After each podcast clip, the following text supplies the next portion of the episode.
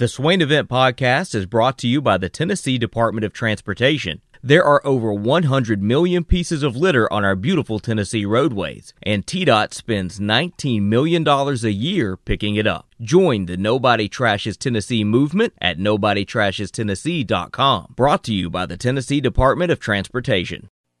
I just wanted to come by and congratulate you on the great work you've been doing. I like your style. You remind me of a young me. Failure is not an option. That boy is good. Homes remind yourself, nobody built like you, you design yourself. Attaboy. Attaboy is brought to you by Made in Tennessee Business Fiber Internet from Iris Networks. Find business solutions for you at irisnetworksusa.com.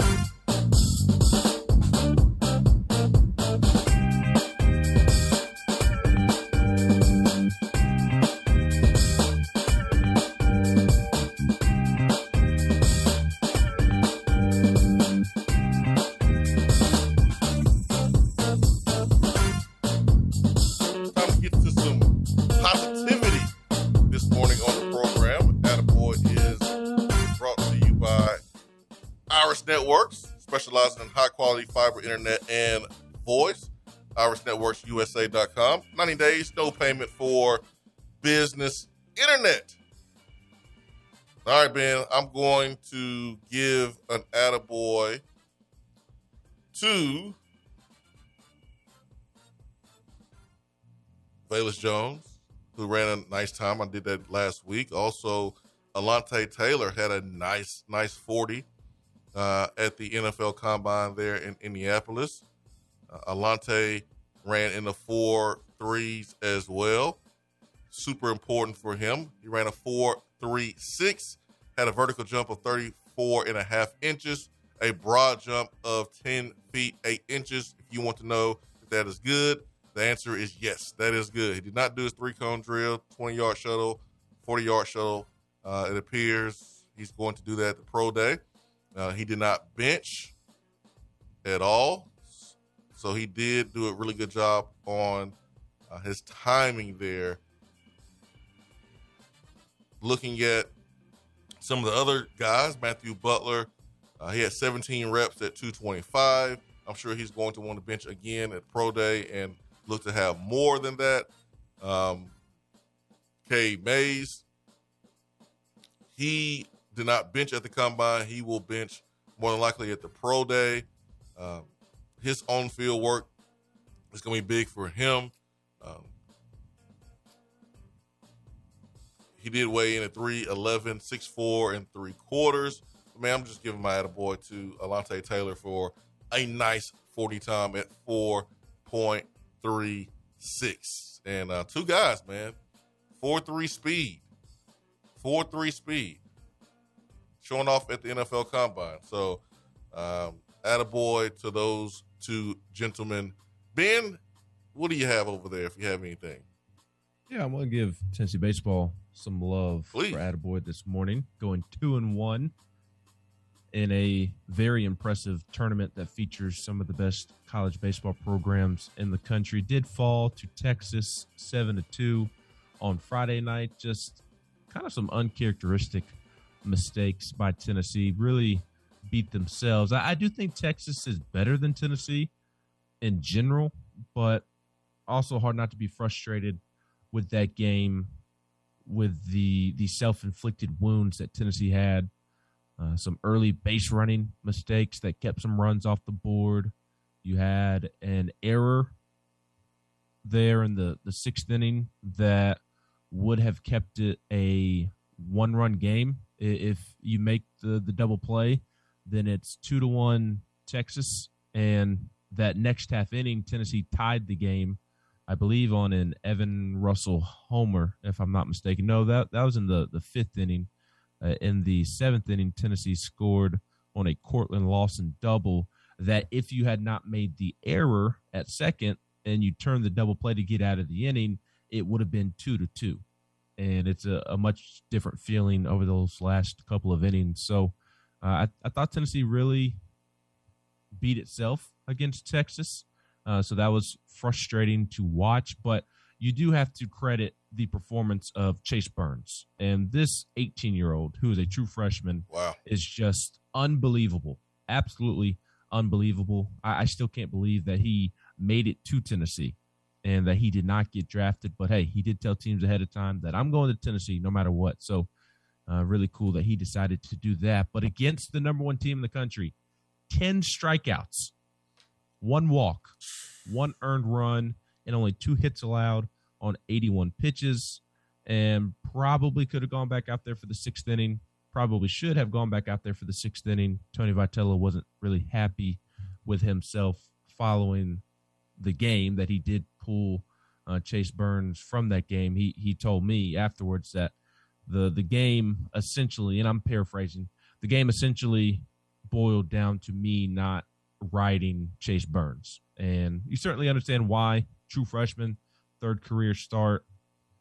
Uh, he's already at 81 pitches. It, it's early in the year. The Texas game isn't near as important as the games that Tennessee is going to play at the end of the year in the SEC tournament and the NCAA tournament. So you understand it, but also maybe could have gone out there for for one more inning. So Chase Burns, I mean, he was phenomenal and, gets a huge attaboy.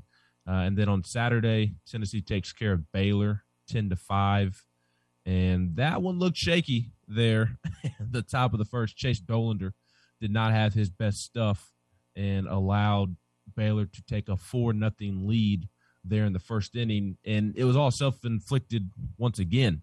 Uh, he hits the first batter of the game.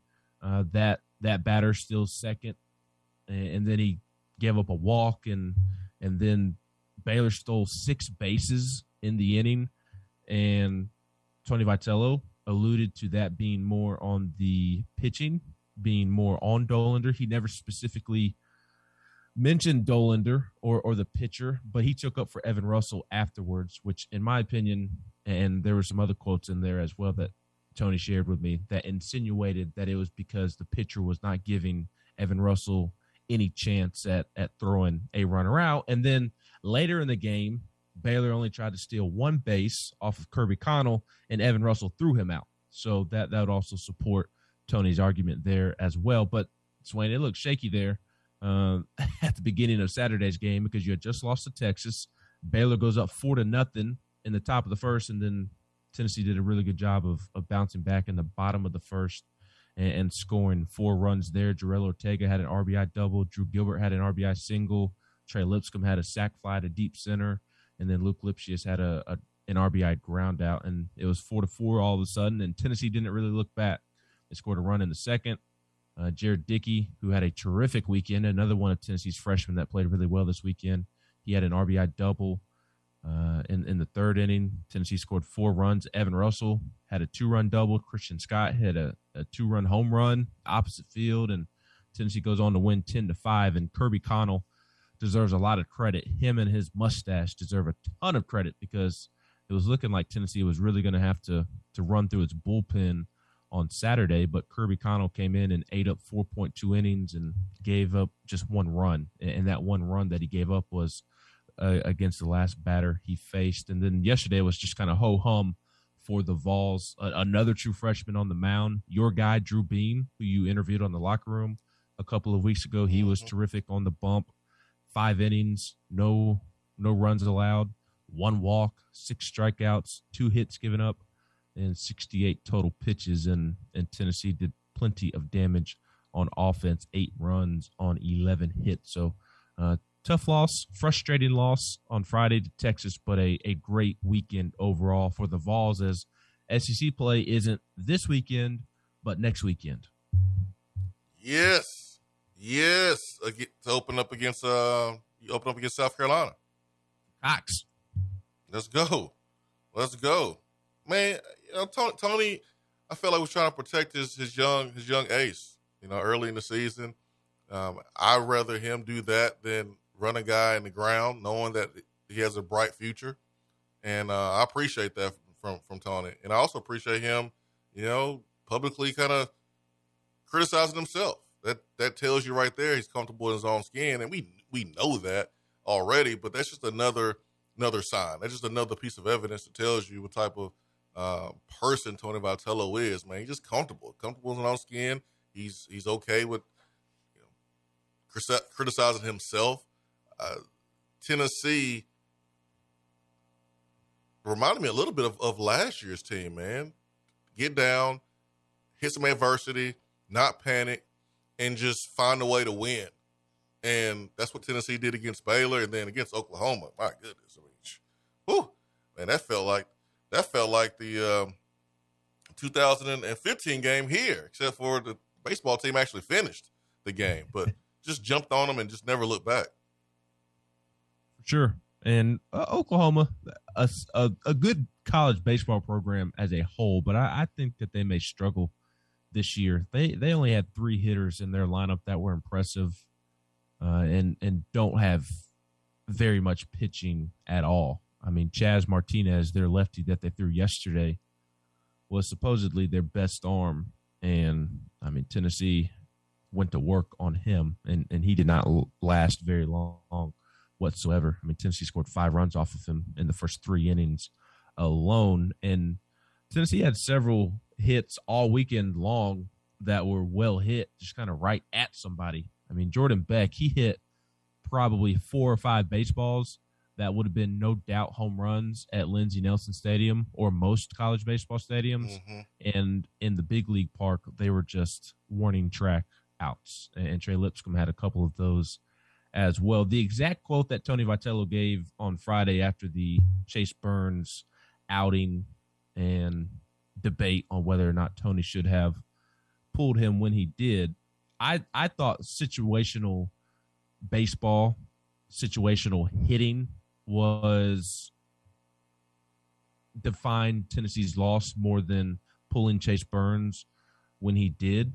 And situ- situational baseball is uh, those high leverage situations in the game that determine who wins or loses. For instance, the double play that was not uh, completed, that was poor situational baseball. That ended up costing Tennessee in the long run. So that was my first question because I, I thought the situational baseball and uh, the situational hitting was more of the issue against Texas. And so that was my first question to Tony. And instead, Tony, like, said a couple of words about that and then immediately went to the Chase Burns situation and said, I'll beat you to the punch. I think the root of what went on tonight is that Chase Burns was outstanding and I chose not to ride him, uh, as I had paraphrased earlier.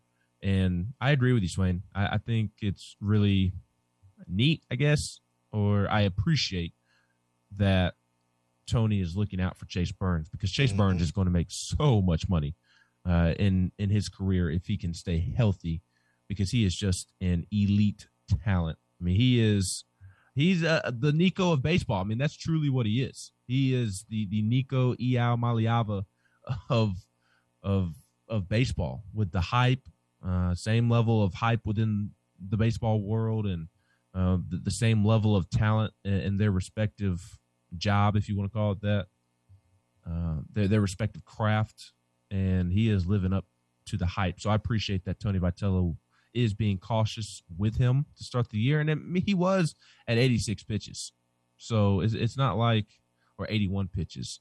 It's not like he was at 68. I mean, you could make the case that he pulled Drew Beam early on Sunday than he should have, but Tennessee was leading, so nobody was thinking anything of it. Yeah. Uh, and, and, also, if Camden Sewell comes in and shuts the door on Texas, then nobody's having that discussion about if Tony pulled Chase Burns too early. Uh, and I, I think that was the the bigger question mark is why bring in Camden Sewell, not why pull Chase Burns. And look, Camden Sewell, I, I love Camden Sewell. I, I have I'm the president of the Camden Sewell fan club. Anybody who has followed my coverage of all baseball the last several years is aware of this.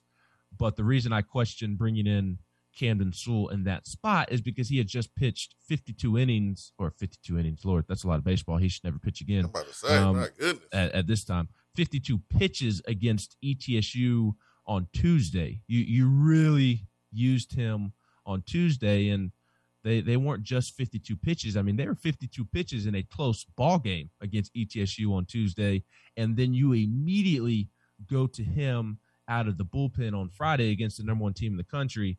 And to me, he looked wore down Tony Vitello added that he was working quicker than normal, and, he thought that he was a little too juiced up in the moment. Uh, so I thought that was the bigger question mark, or the the more questionable decision is is bringing in Camden Sewell there as the first guy out of the bullpen over Chase Burns. Because if if Camden Sewell goes in there, Swain, and shuts Texas down, and Texas doesn't have a a big inning that inning, nobody's questioning bringing out or pulling Chase Burns when he did. 865-255-03. I got a message um, from from my baseball expert friend who says Ben is right. Ben is right.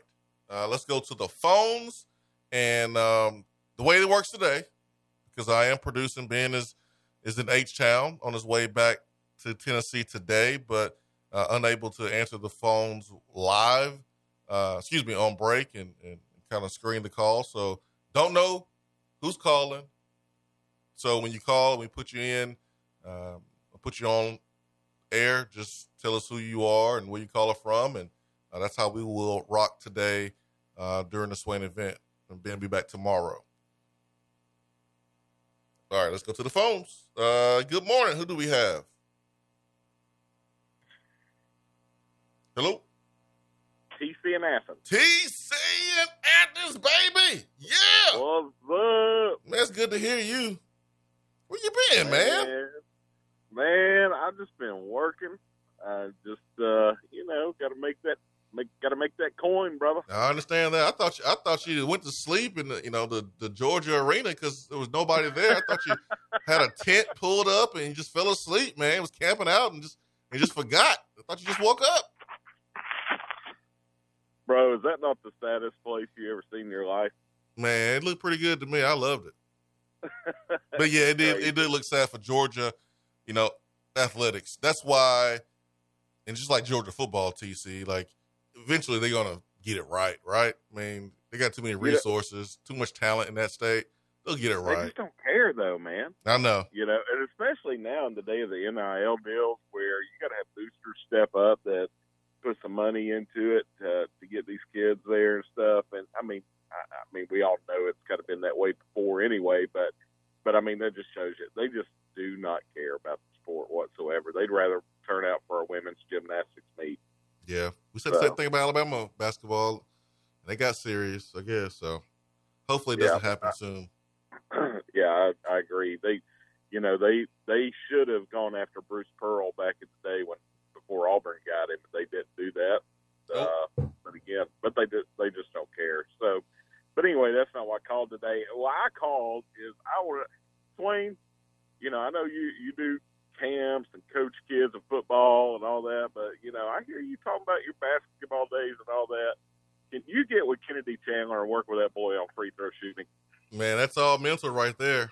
That's all mental. I mean, his his his, his stroke is is good enough to to make three pointers and be four for four, five for five. But I just feel like he's You know, you know what? I feel like he's leaning too much. Um, Tom Crean pointed him out, you know, after the game, Mhm. told him he was leaning to the left. I felt like he was leaning backwards. Uh, I thought his momentum was going backwards, which is why the short was the, sh- the shot was short. So Well, you uh, know, you're talking about his stroke, but the whole thing is really it's the entire routine. His routine is just odd when it comes to free throw shooting. He gets up there. It's usually now he slowed it down a little bit earlier this season. It was ridiculously quick. How mhm. I mean, it was like the ball would hit his hands and he was throwing it up, like it like he had to do it, you know, like a last second shot or something. He has slowed that down a little bit, but like he doesn't even look at the goal until right before he right before he releases the ball. Like he's just kind of looking straight ahead. And then as he's coming up with the ball, then his eyes come up and see the. I mean, it's just the oddest free throw shooting routine I've ever seen. And bottom line is, it ain't working. Yep, I noticed that too, TC, and I was actually about to say the same thing. Is he brings his eyes up towards the rim at the same time, or uh, at the at the very last second? And to me, that that you would think that that would throw off his line of vision or throw off something, and it seems to be thrown off a lot. Yeah, it's just crazy. And I mean, we got great coaches on that staff that I, I just don't understand. I, I, it makes zero sense to me that his routine is as poor as it is. He's in a rush. I mean, early in the season, um, he mentioned the fact that he didn't stay in there, so he would shoot it and kind of you know, lean back or try to exit the free throw line, and his shots were coming up short instead of keeping his feet still, um, finishing on his toes, and then holding his follow through. Like he wasn't like he wasn't doing that, and then he started doing it, and then he was a little bit better from the free throw line, and now he just rushes his routine. I mean, you you have you have ten seconds, so you have you have time. So uh, last week against Georgia, he's leaning to the left. I thought Saturday he was kind of just uh, I thought he was lackadaisical and uh, just not locked in. I thought from a technical standpoint, he was kind of leaning backwards a little bit, which is why the shot was short.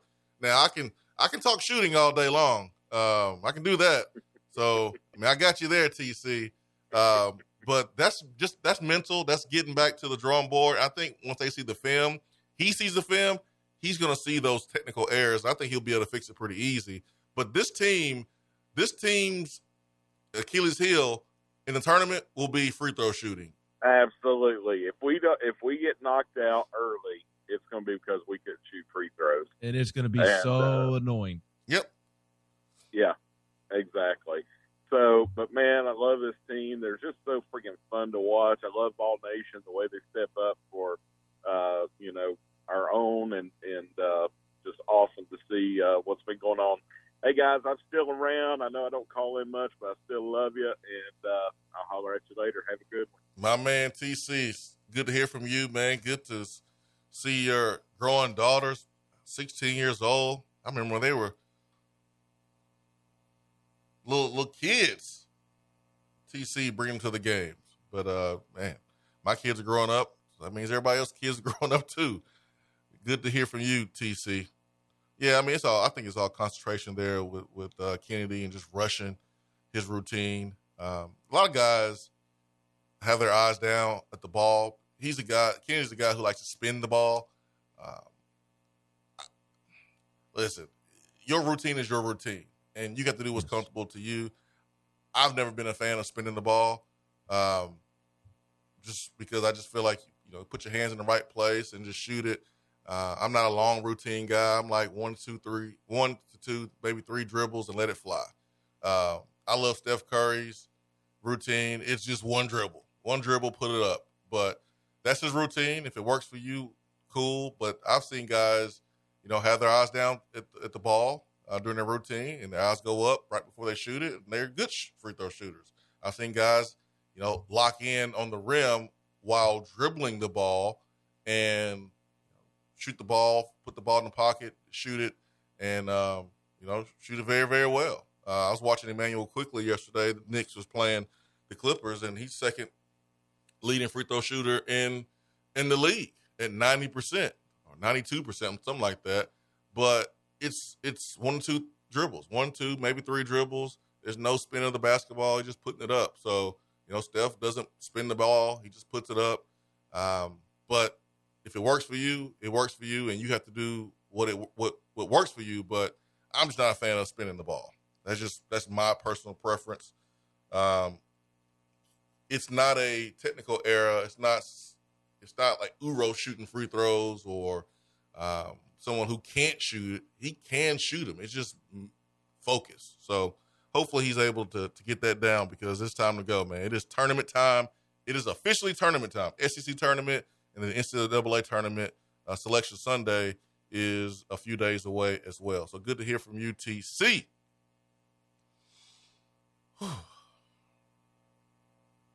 Big Orange One Two Three says he was ninety percent in high school. ZZ was also, I believe. Uh, Fox Ball says I think Chandler needs to copy Dwyane Wade's stance and routine when shooting free throws. Um, Ch- Chandler doesn't bend his knees enough too. It's all arms. That's true.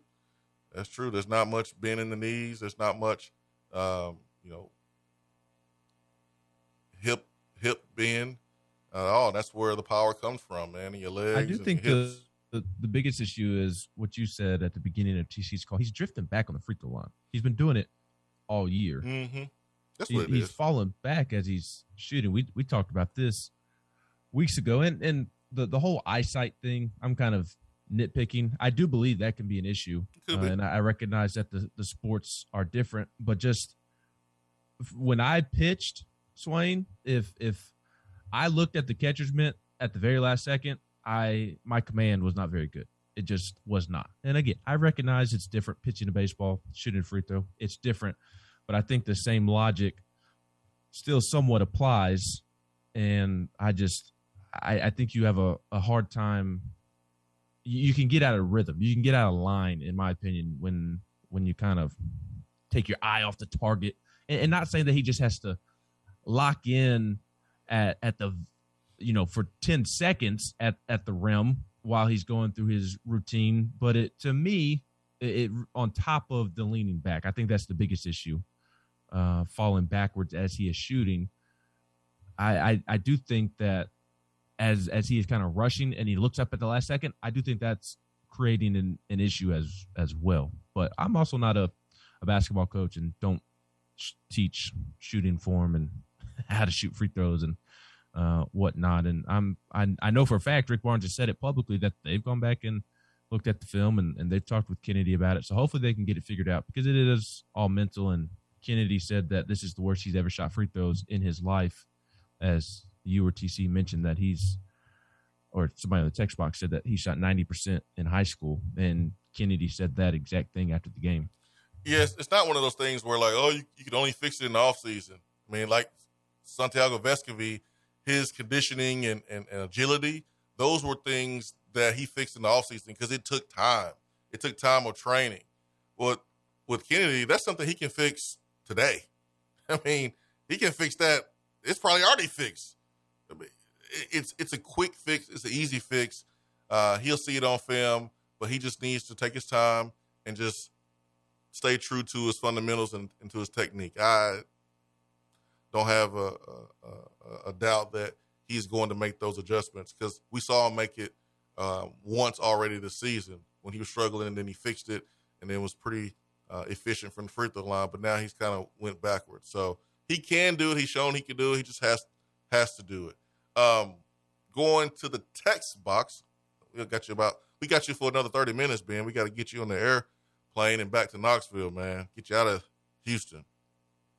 Please.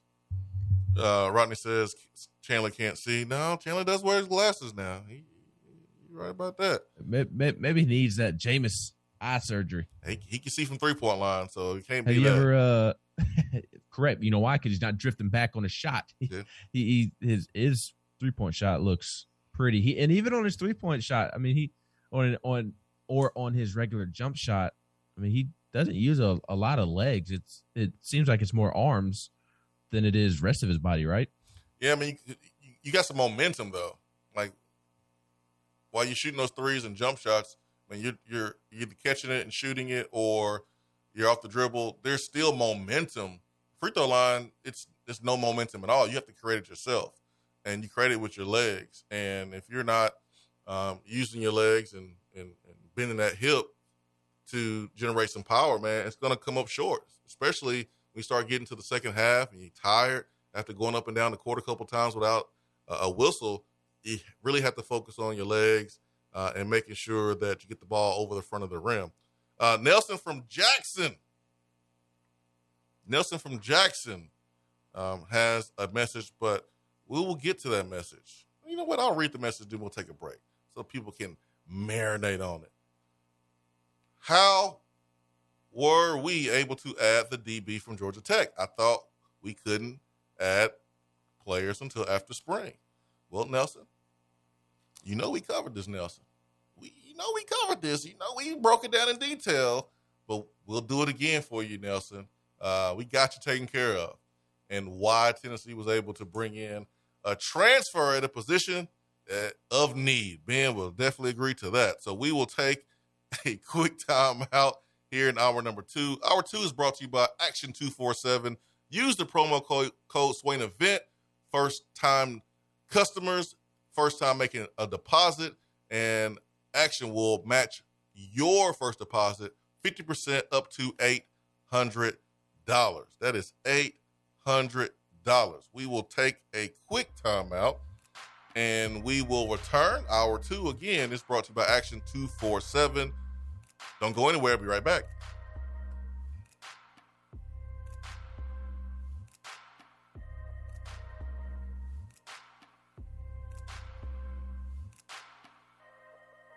You're listening to the Swain event. You don't say. Fueled by Dead End Barbecue.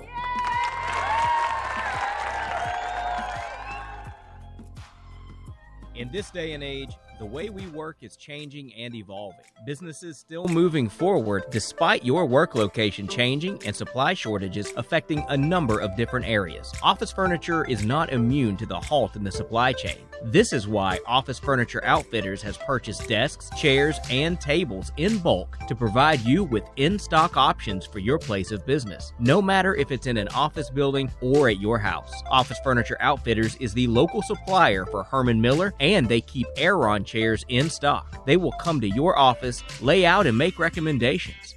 No project is too big or too small. You can visit them on location at 17th Street and Grand Avenue in the Fort Sanders area or online at ofoknox.com or give them a call at 865 524 3003. Office Furniture Outfitters, providing East Tennessee's biggest selection and best value for office furniture since 1995. Is that as low as you can go? Okay, thank you. Hello, is that as low as you can go? Okay, thank you. What are you doing? Calling around to get the best rate on a car loan. Why? Everyone knows Alcoa Tenn is the best choice to purchase a vehicle or refinance your current loan. And with low interest rates and 90 days to your first payment, it's a no brainer. You can even apply online and sign all the documents from the convenience of your home. Yeah, I don't know what I was thinking. Alcoa Tenn Credit Union. It's so easy. Go to atfcu.com for details. Rates are dependent on credit score and equal housing lender. Good morning, Swain Event crew. The new year is here and it's the 2022 East Tennessee real estate season.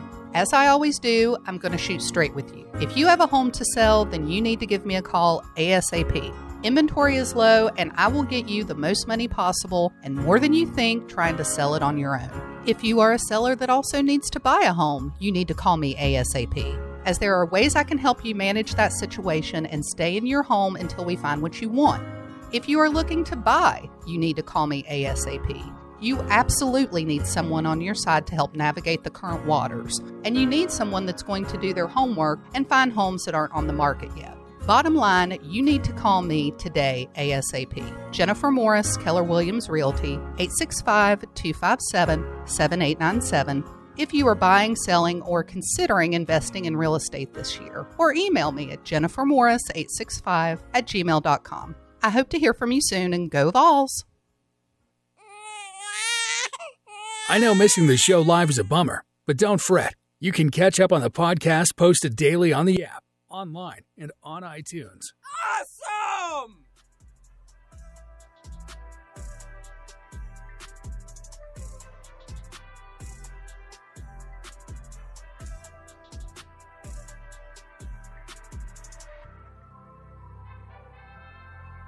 Question from the text box on your free Swain Event app for Android Apple devices from Nelson. My man Nelson in Jackson, Tennessee. In Tennessee now, getting busy in the transfer portal. How about that? I know Ben been saying we need to we need to address defense. We need to address defense. Nelson from Jackson, his question before the break was how were we able to add DB from Georgia Tech? I thought we could add players until the spring. Tennessee was able to bring in DB Wesley Walker, who is the stepbrother of Tyler Baron, went to Ensworth High School there in the mid state. Uh, will have three years of eligibility, um, but he transfers to Tennessee. And to answer Nelson's question, Tennessee always was able to add one or two during this stretch. When we discussed not being able to take a bunch of players like we saw South Carolina do, like we saw LSU do and continue to do, they brought in uh, Jayden Daniels, the quarterback from Arizona State. The reason why we were not doing what those teams were doing, bringing in five, six, seven players through the portal, was because of the numbers crunch. Remember, Tennessee self imposed scholarship reductions over three years, but instead just did it all in one season because you already were below the numbers because of transfers uh, from Pruitt to Heupel. So Tennessee was like, let's just go ahead and just just take the L altogether in one season, and then be able to recruit normally uh, in year two moving forward, which was smart. And Tennessee was still able to go out, win seven games with a chance to win eight in the bowl game. So the way it works is the academic calendar year will end after the spring semester, which will be after spring football. So Tennessee will be able to add more after the spring semester once you have guys maybe deciding to transfer. There'll be more opportunities there. Uh, but Tennessee was always able to get maybe one or two, which is why Tennessee was targeting Jared Verse, who went to Florida State, and then Isaiah Neyor, who went to Texas. So you didn't you didn't see Tennessee targeting five, six guys in the portal. It was only like one or two here and there. So they still had that opportunity, had that opportunity to add to their roster, and they did that with Wesley Walker. And you got to be careful because players are in the portal for a reason. Players are in the portal for the for a reason. So if you are Tennessee, look at who look who you competing against. The Georgias and the Floridas and the South Carolinas and the and and the Missouris. You play LSU. So you want to get players that can help you win those games, and you want to get players who are currently better than the players that you have. If you have a guy in the portal that you're looking at, he's not better than the player that you have, it's not worth it. But if he is better than the player that you have, I don't care if the player you have is a seven and the player in the portal is a seven point five. Take him. It's worth it. So that's why we was able to add a player at this point before spring football, Nelson. We was always able to add maybe one or two. Did I cover that okay, Ben? Anything to add? Think we good? Think we good Be there? here in the spring, right? Sorry about that. I had you I had you muted. Say it again. All good. Uh, I, I think you hit the nail on the head. The one thing I would add is that he's not going to be here until after the spring. So technically, that spot's not going to count un, until after the spring, uh, until Yeah. after the academic year finishes. So that that's I assume the the other reason you're able to make this move is because you, you did have a spot or two available uh, for this semester, which is why they were trying to go get Jared Verse, like you Mhm. mentioned, Mhm. uh, the the receiver that went to Texas that I've already deleted from my memory um, since he chose not to come to Tennessee. Um, so you had a spot or two open that that you could fill, but I mean, even this this spot won't count until after the semester is over because he won't be here. There so it is. technically, this is this is going to be a number for next year. There it is. Yep, yep. Because you can't start you can't start classes right now. I'm in the middle of the semester. So, um, good good point. Good point by you. So that's that's why Nelson. That's he's an intriguing prospect. The, the stepbrother of Tyler Baron kind of played uh, a bunch of different positions there at Georgia Tech. Wesley Walker did, and I thought it was interesting. If you look at his Twitter bio, uh, he says defensive hybrid. Uh, but Yep. Tennessee is recruiting him to play the star position and potentially uh, replace Theo Jackson. He has three years of eligibility left, and uh, I'll be real curious to see what kind of impact he can make for Tennessee. 96 career tackles in 23 games, so he does have some experience and kind of played all over the field at Georgia Tech. But again, Tennessee is recruiting him to play that star position. Oh yeah. Oh yeah. Oh yeah, man. Versatility. Versatility. That's what you want. He's a guy that played played some corner in high school, played safety at, at Georgia Tech. Uh, and you're gonna have to be able to cover anyways if you play in this conference because they'll spread you out. They will um, put their best receiver in the slot to try to match him up against safeties who can't run as well. So if you are Tennessee, if you're any defensive staff, you want to go out and recruit guys who are versatile. They can play uh, inside and out. They can tackle. They can cover. That's what you ideally want. It's hard to find those guys and find five or six of them that can do it uh, on one team, but that's that's that's the plan. Like that's the game plan. Do you want me to bring any transfers back with me to Knoxville from, from Houston? From the University of Houston. I'm my hotel room. We're staying on the University of Houston's campus, and I'm right in the middle, and I can I can see into Houston's football stadium right now. I, am looking at their their scoreboard and at their football stadium. Are, are, there any Houston football players you would like for me to help move back to Knoxville as I come back this afternoon? Uh, I don't I don't know, man. I don't know. I don't know if there's any good players in the portal from Houston. I, I don't either. Who, who's the coach here? Major Applewhite now? No, it's Dana Dana Holgorsen. Uh, that's right, Dana Holgorsen. That's right. The mullet. I have not seen the mullet while I've been here. Yeah. So I mean, I, but if if I see any, I will uh, pack them up with me and bring them back. A tackle or uh, an edge rusher or a receiver. Surely they have one receiver that I could bring back with me. That's it. That's I mean that's that's what we need right there. Speaking of receivers, Tennessee did pick up a commitment from a receiver yesterday mm-hmm. for the class of 2023. Tennessee picked up two commitments yesterday the transfer from Georgia Tech, and then they also picked up a high school commit from Nate Spillman, a 2023 receiver from Lipscomb Academy there in Nashville. His head coach being Trent Dilfer. And up at VolQuest, you can read all about what Tennessee is getting in Nate Spillman. Uh, Trent Dilfer said that he's the ultimate football player and teammate. They make very few like him. He's everything you are looking for as a coach. Nate is obviously very talented, but that's not what makes him so special. He's talented, but there's a lot of talented players who aren't winners. He's the total package, along with being long, athletic, and tough. He has good ball skills and is a very good route runner. To me, that's not the headline, though. The headline is that he's one of the toughest guys on the team. He's a leader on this team. He's probably the hardest worker on the team and does everything to help you win. You're looking for guys who not only will help increase your talent, but who also help develop a better winning culture. He's done that for us and will do that for Tennessee. Six one and a half, one ninety four in that range. When you look at the offer sheet and um, Ben.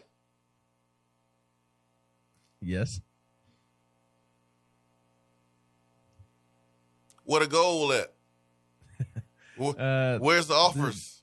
Yeah, I mean, this is not Carnell Tate that committed or Devin Hyatt, somebody who is ranked highly by the recruiting service or uh, have a, a lot of offers. Um, but t- Tennessee likes him. So I, I don't really have a take on him one way or the, or the other. Honestly, uh, somebody texted me yesterday and asked me what I thought about Nate Spillman, and I said I don't know. I it, it's my job to know who is committed, but it, it's not my job to be a receiver evaluator.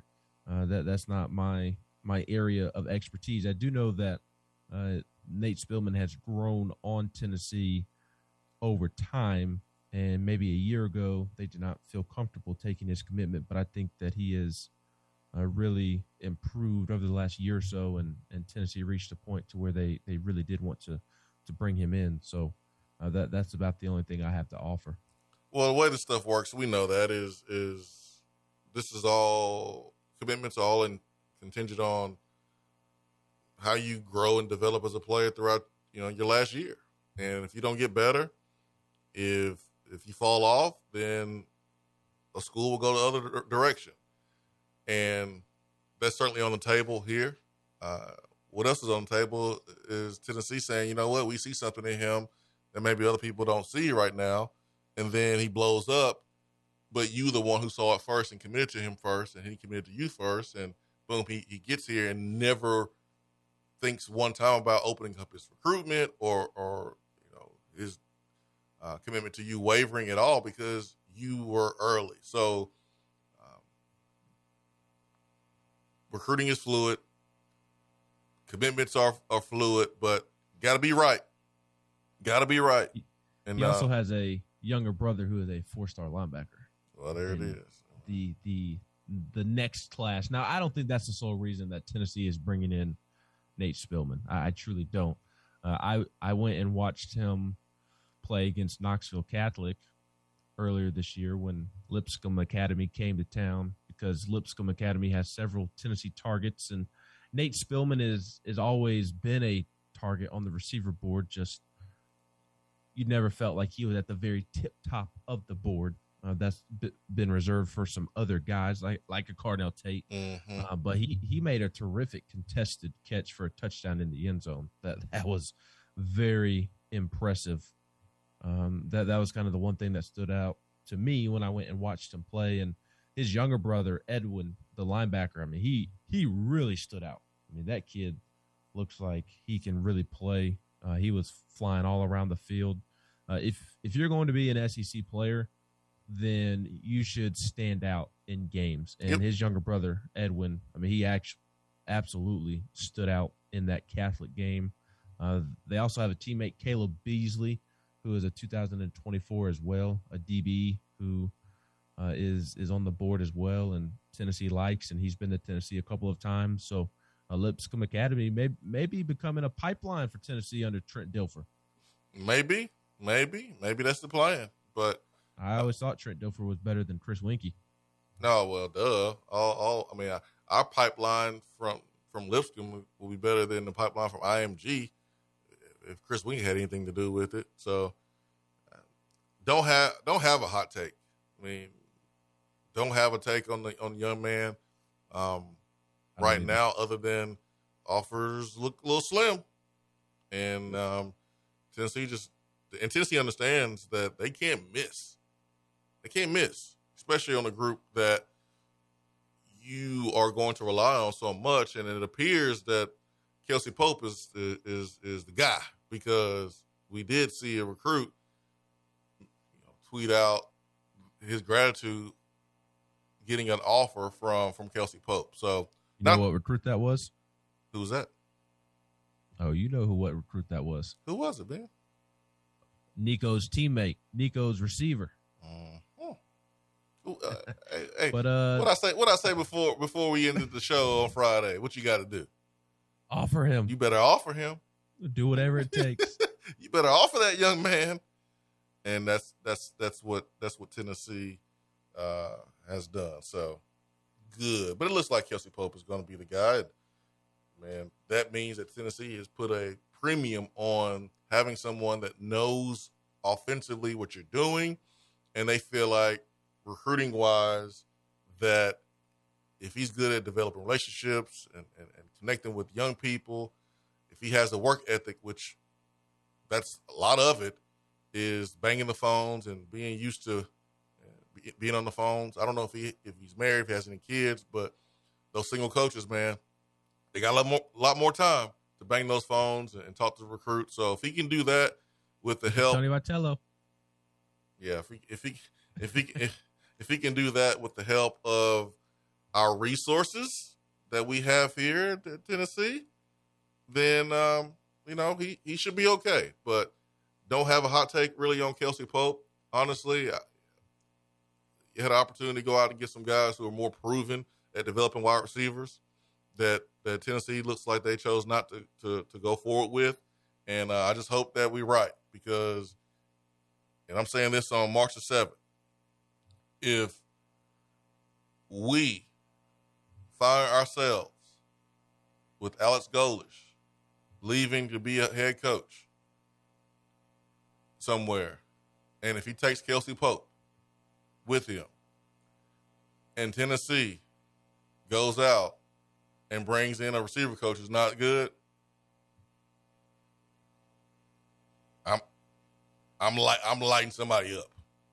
I ain't gonna be happy about it because And- and that that's certainly understandable. yeah, yeah, yeah. I ain't gonna be happy about it, but I understand why we're doing it. I I really do. I think uh, Yeah, continuity is it. important.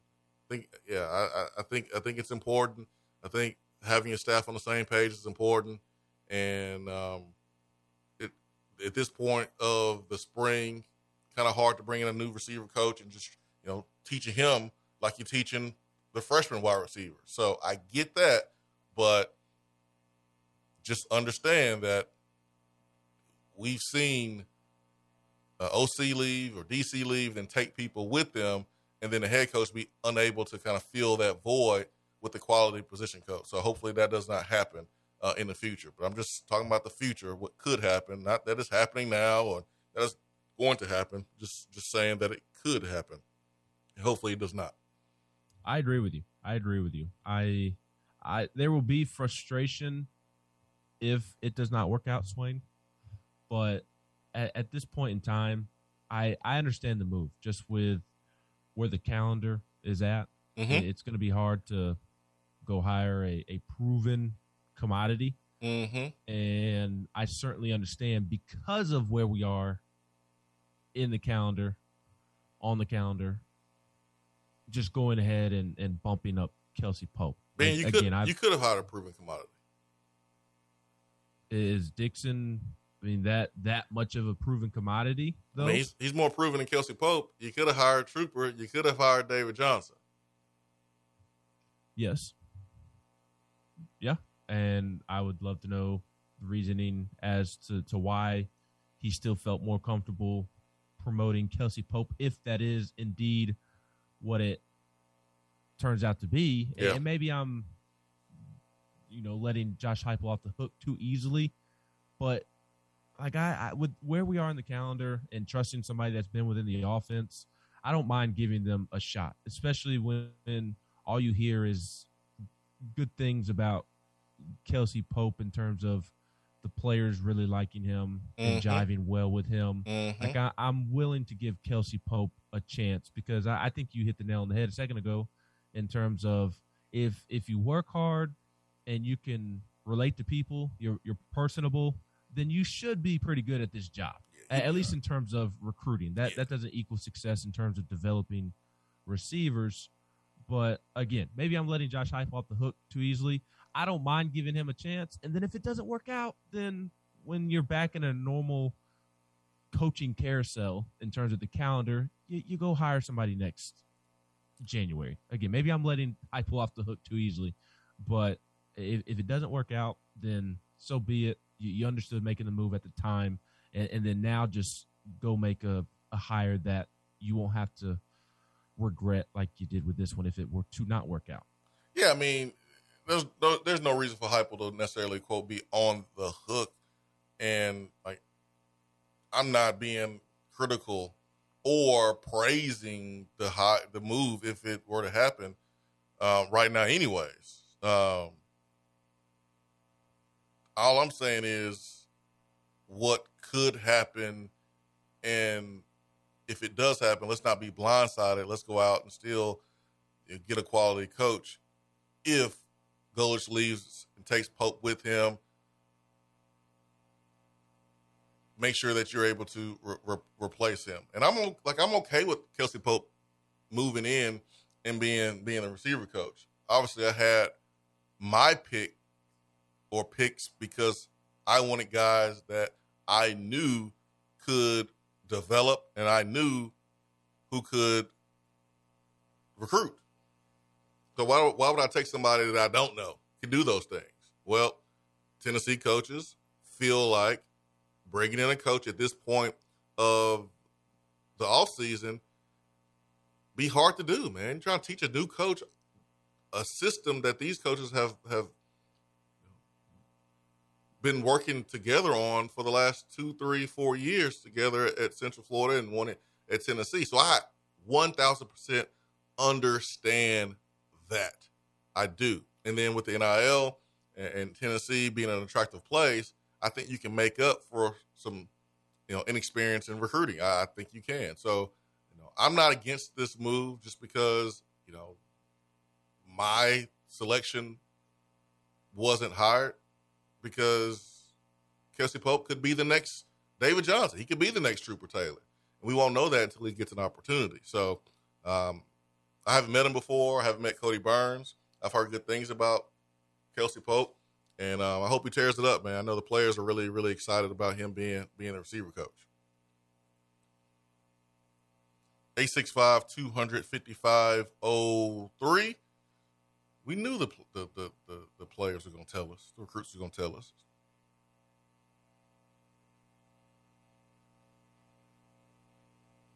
Vaughn Birmingham says, uh, uh, I don't know about not being able to hire a proven commodity. Could have hired Trooper David Johnson.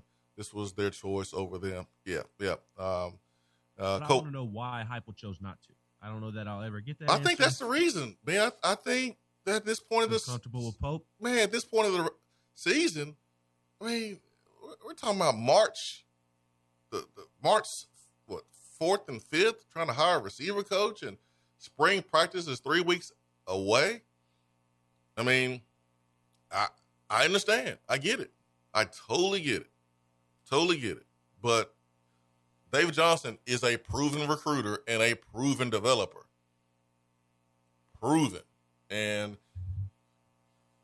it's hard for me to disagree with people who says, all right, well, the Kelsey Pope hire will be just a lazy hire. Well, I mean, maybe it is. But how do we know right now until we see the product on the field? It's an easy hire. We've we've we've crapped on Dabo for making a lazy hire, not going outside when guys left to go other jobs. But only time will tell. Only time will tell if if Kelsey Pope is ready to roll. That's it.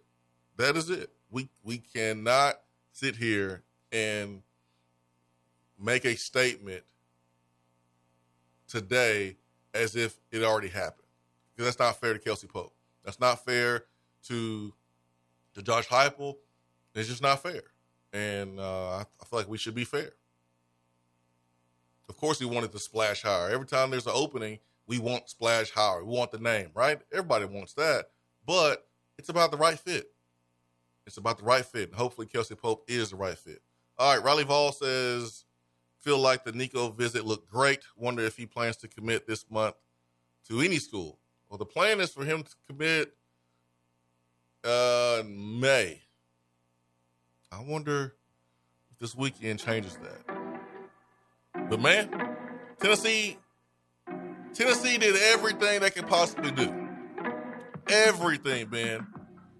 Tennessee put forth an A plus effort. And I think Tennessee's in a good spot right now. But there's a lot of time between now and when Nico Iamaleava is going to commit. Ben, let's get you on the plane, man. Back to God's country. Safe travels, my friend. Safe travels. Looking forward to seeing you here in a couple of hours. Yeah, I'll see you tomorrow. Sounds good.